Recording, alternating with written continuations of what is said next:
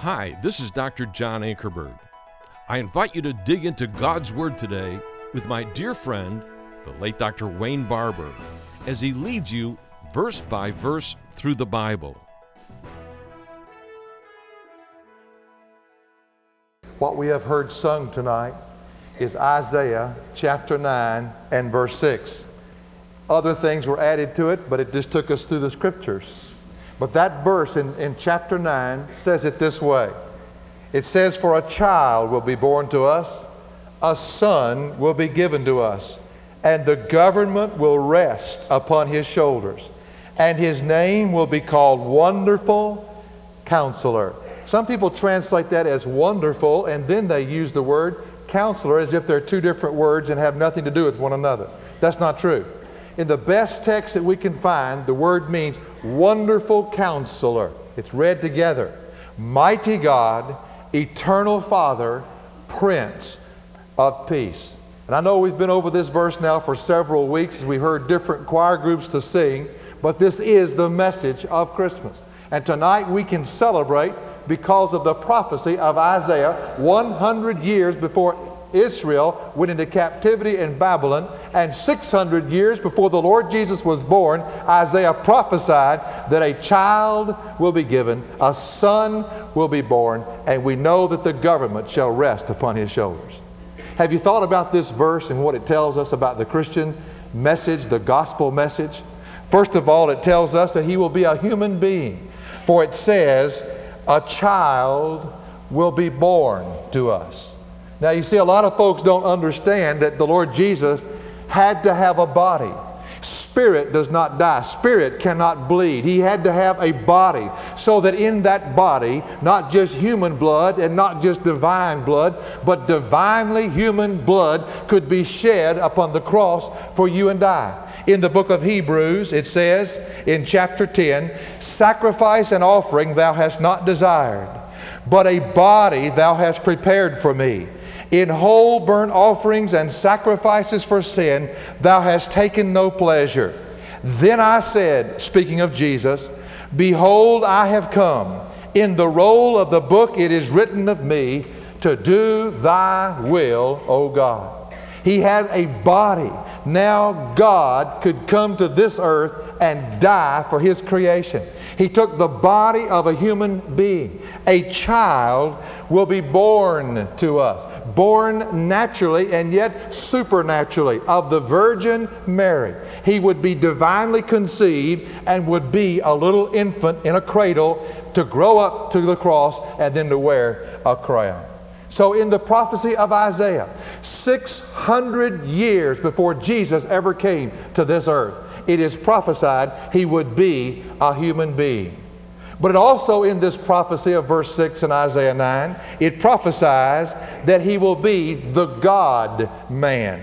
If you'll notice, it says, For a child will be born to us, a son will be given to us. You see, he was the Son of God long became before he became the Son of man. Some people teach it, oh no, he was just simply God, and then he became a son. He was the Son of God, the second person of the Holy Trinity, long before he came to this earth. He was born of a woman and became the Son of man. In the prophecy of Isaiah, those 600 years before, it prophesies he will be a human being, but yet he will also be God. He never ceased to be God. He was always God. Some people used to argue when I was in school as to whether or not Jesus could have sinned without understanding what it says of him in the Gospels that the devil came after him but had nothing in him that he could ever touch him.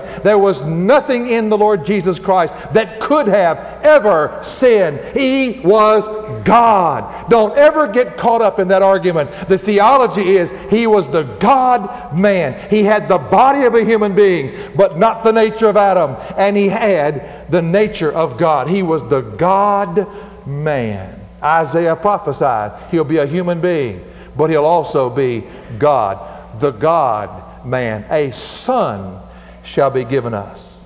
But I think one of the most important phrases of this and what we've heard also in the musical tonight is that the government shall rest upon his shoulders. Incredibly. In the book of Isaiah, he looks into the future even beyond to where we're living right now. And he prophesies of a day when he will come to this earth and rule and reign and be the Lord of lords and the King of kings. Though he is that now, he will vindicate and reveal that when he comes back to this earth. Now he manifests his kingdom in the hearts of believers. It's going on as we are sitting here tonight. If you are a believer, he has established his kingdom in your heart. But one day he will come and he will rule and reign on this earth. It is that phrase that I'd like to close out our Christmas messages following this wonderful singing by our choir tonight. Let us think on the fact of his lordship because the government will rest upon his shoulders. The phrases that follow tell us about his kingdom. You know, I'm, I'm telling you the thing, the thing that's exciting in my heart is we know as believers tonight, can you look at me tonight and even shake your head? Do we know tonight that He rules and He reigns? Have you received the Lord Jesus in your heart tonight? Do you know about His kingdom being there? The fact that He rules and He reigns? You know, one of the ways I know He rules and reigns in my heart is that I can't sin and get away with it. One of the first things I noticed when I became a believer was I used to chase after sin, but now that I'm a believer, sin chases after me. It's not as if I can't sin, but it's not, but I don't pursue it anymore. And when I do sin, His kingdom in me and the Spirit of God that resides within me will not let me get away with it because I have transgressed the rule and His reign in my life. There are several things about His kingdom I want to send you home on tonight. And it's in that verse, verse 6 of Isaiah chapter 9. First of all, in His kingdom, whether a resident in your heart right now, and especially one day when He comes to rule and reign on this earth, there is no confusion. In his kingdom, the government shall be upon his shoulders. In his kingdom, there is no confusion. If you'll follow the verse, it goes on to say, His name will be called Wonderful Counselor. Oh, my friend, people are going to people trying to find answers. They're going to books, they're going to tapes, they're going to anybody. Can you help me? Can you help me? But his name shall be called Wonderful Counselor. You see, only God has the design for what's going on in our lives. Whether it be my marriage, whether it be my finances, whether it be anything else that I do. And so I must come to Him. He's the only one that can counsel me as to how the design is supposed to operate. You see, a true counselor in this world today is one who can take the hand of one who's in need and the hand of God, who is the wonderful counselor, put them together, marry them with the Word of God, and then that person can discover that there's no confusion in the kingdom of God. The confusion comes when we try to live outside of His reign and His rule. If we won't live in the book, we'll live with confusion. But when we live in the book, there's no confusion. He's the wonderful, wonderful counselor. As a matter of fact, the book of Acts says God is not the author of confusion. Think with me for a second. If you have your Bibles, turn to Colossians, the book of Colossians the wonderful book that Paul wrote from prison, and he makes a statement there. We studied Colossians together. In chapter 2 and verse 2b through verse 3, and I just want you to see it. You see, the Lord Jesus is the source, the resource of all the wisdom that we're looking for. He is the one who's the wonderful counselor. It says in verse 2, the, the, the very end of it, it says, resulting in a true knowledge of God's mystery. What is God's mystery? He says it's Christ Himself. Verse 3 says, In whom are hidden all of the treasures of wisdom and knowledge. If I need answers tonight, and I know the Lord Jesus Christ as my Lord and my Savior, He is my wonderful counselor. And it is the Word of God as He takes it and reveals to my heart wisdom with spiritual understanding, Colossians also says in chapter 1, so that I can understand how He wants the design that He has put in my life to work. In His kingdom, there is no confusion. You say tonight, well, Brother Wayne, I'm a believer and I'm confused. I can say to you by the authority of the Word of God, you are not at His feet in His Word, or if you were, what He gives to you is His wisdom, and that wisdom is peaceable and gentle, and that wisdom is exactly what you're looking for in your life.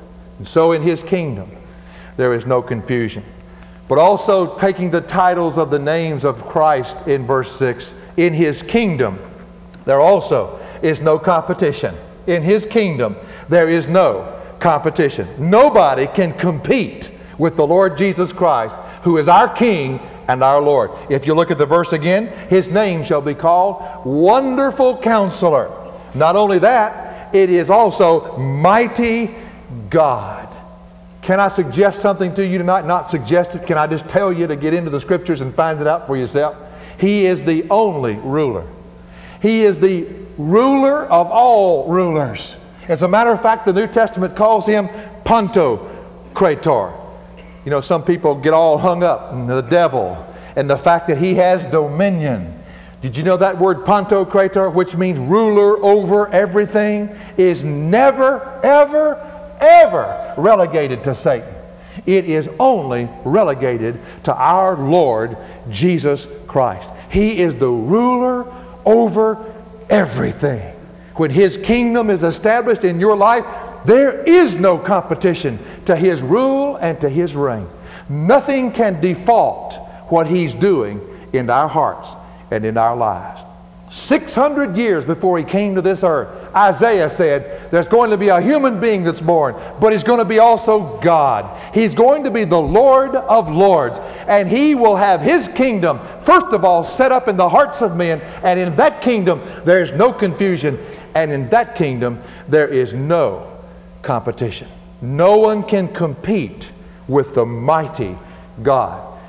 He is ruler over everything the times that I look back in my Christian walk and think about the times that I've tried to call the shots in my life. Have you done that?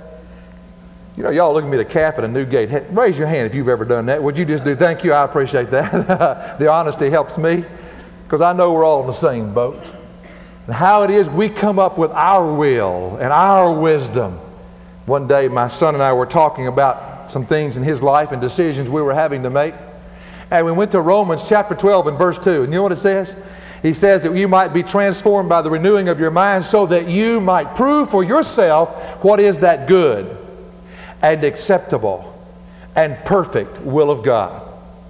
And the statement was made either by my son or myself. It came out of the discussion. In other words, anything less than His will as my mighty God and my King in my life is less than good, less than acceptable, and certainly less than perfect. There is no competition to His rule. Nothing can default His rule and His reign and His kingship into our life. So, He's going to be the Lord of Lords, Isaiah says, 600 years before He was even born on this earth, pre existent before the foundations, and yet not yet born as a human being. In that kingdom is no confusion.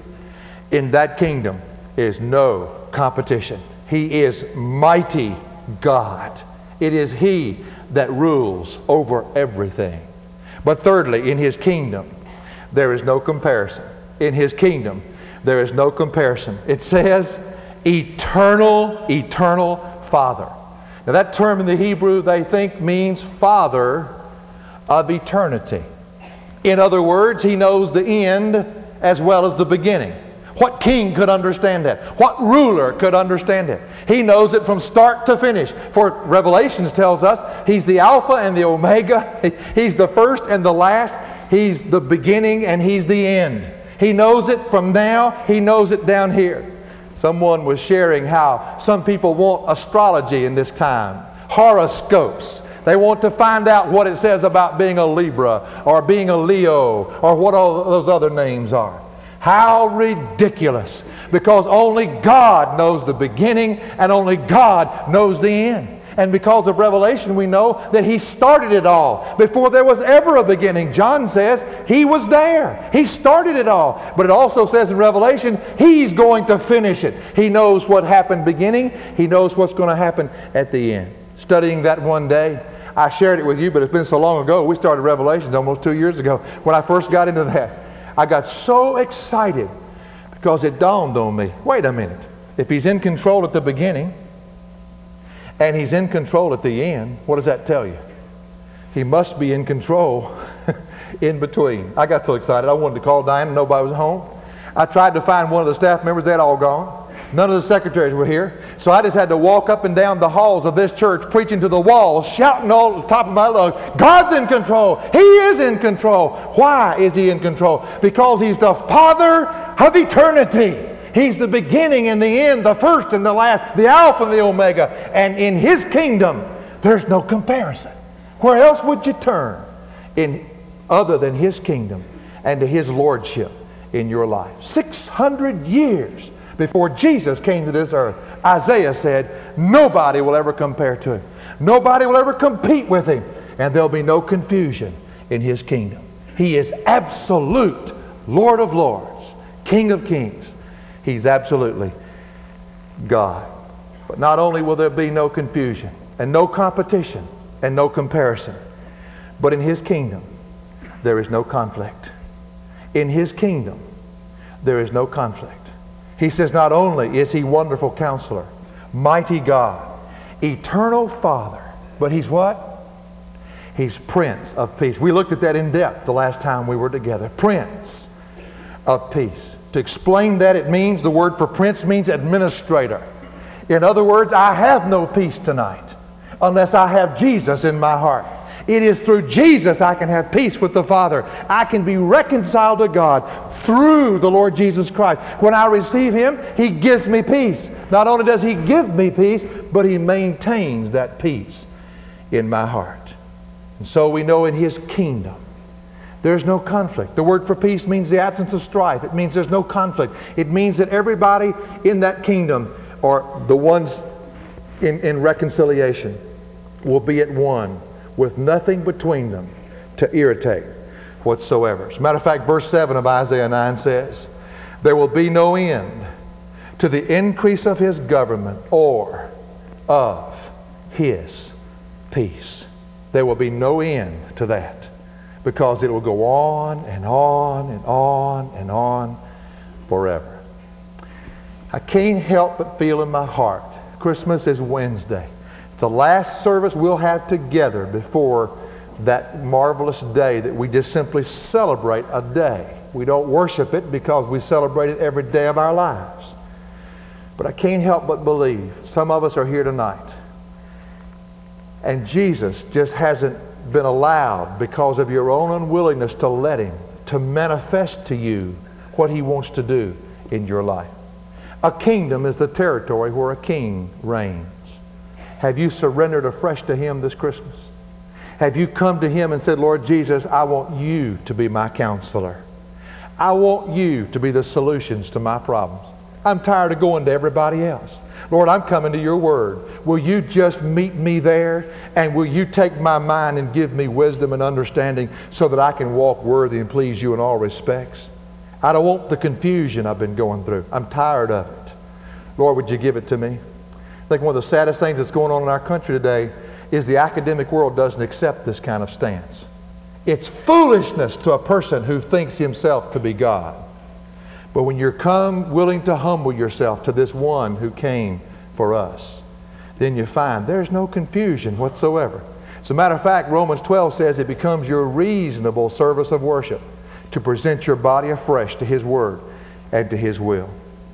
But have you come today to surrender and say, Lord, I'm tired of competing with you. I'm tired of trying to raise up my will as opposed to yours. I'm just tired of it. And God, I'm tired of hearing it from everybody else.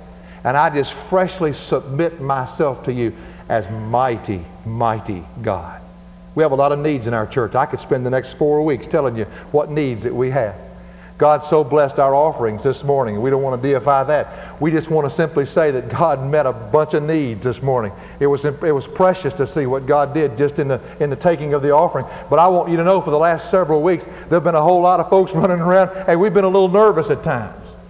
Uh, and it's so comforting to come to His Word and realize He's mighty God. Listen, folks, if it's in the missions area or if it's in the budget this next year, let's stop getting trying to think we've got to come up with a way to solve it. Why don't we just come on our faces to the Lord who's ruler over all and say, God, we can't solve it. Will you just meet our needs and we'll be open and honest to, to do and to obey whatever your will is. He's done it so often. Please let's don't fall into the trap of thinking there's another kingdom of, of, of man's knowledge that can compete with what God can do. He's mighty God. Let's take that now and understand that. Thirdly, there's no comparison. There's no comparison. Because He's eternal Father, He knows what we don't know. Somebody asked me the question, Brother Wayne, what happens if y'all don't move over to your new property? The economy's kind of bad. Have you heard that, Brother Wayne? Have you read the newspaper, Brother Wayne? Have you seen what the feds have done? They've lowered the interest to 1%, and that's never happened in your whole lifetime because they've never done it 1% at any time, which tells you there must be a serious problem in our nation. Do you understand? Here you are talking about relocating. Here's that property sitting out there, and the economy, the bottom's falling out. Folks, do you realize that property has already been reevaluated, reappraised to a million point nine? And if it comes to worse to worse, we might just sell that property, get enough money to pay off our debt, have $800,000 to put in the missions, and praise God till He comes back. Listen, it's His business, it's not ours. There's no comparison. Quit trying to figure it out. Oh, Brother Wayne, we don't have enough money in this. We don't have enough money in that. Friend, listen, if God wants it in there, He'll put it in there. And there's no comparison. Listen, this next year, let's stop this sitting down trying to beat our brains against the wall, figuring out what God's doing. He knows the beginning, He knows the end, and He's in control of everything in between. He is absolutely the eternal Father, the Father of eternity. But one more thing in Him, there's no conflict. I wonder this Christmas if there's any conflict between you and somebody else. If there's conflict between you and somebody in your family, let's just take that for a second. Relationships are always fun to talk about, aren't they? Wayne, hurry up because I need to go. We hadn't had supper tonight. I really wish you would stop doing what you're doing right now. If there's a problem with anybody else in your life, I don't care if it's in your immediate family, especially if it's in your immediate family. If Jesus hadn't shown you that he can let you be at peace with people in your family, then why in the world are you worrying about it in this world? Because it doesn't work anyway. Starts at home. Is there somebody you're not at peace with tonight?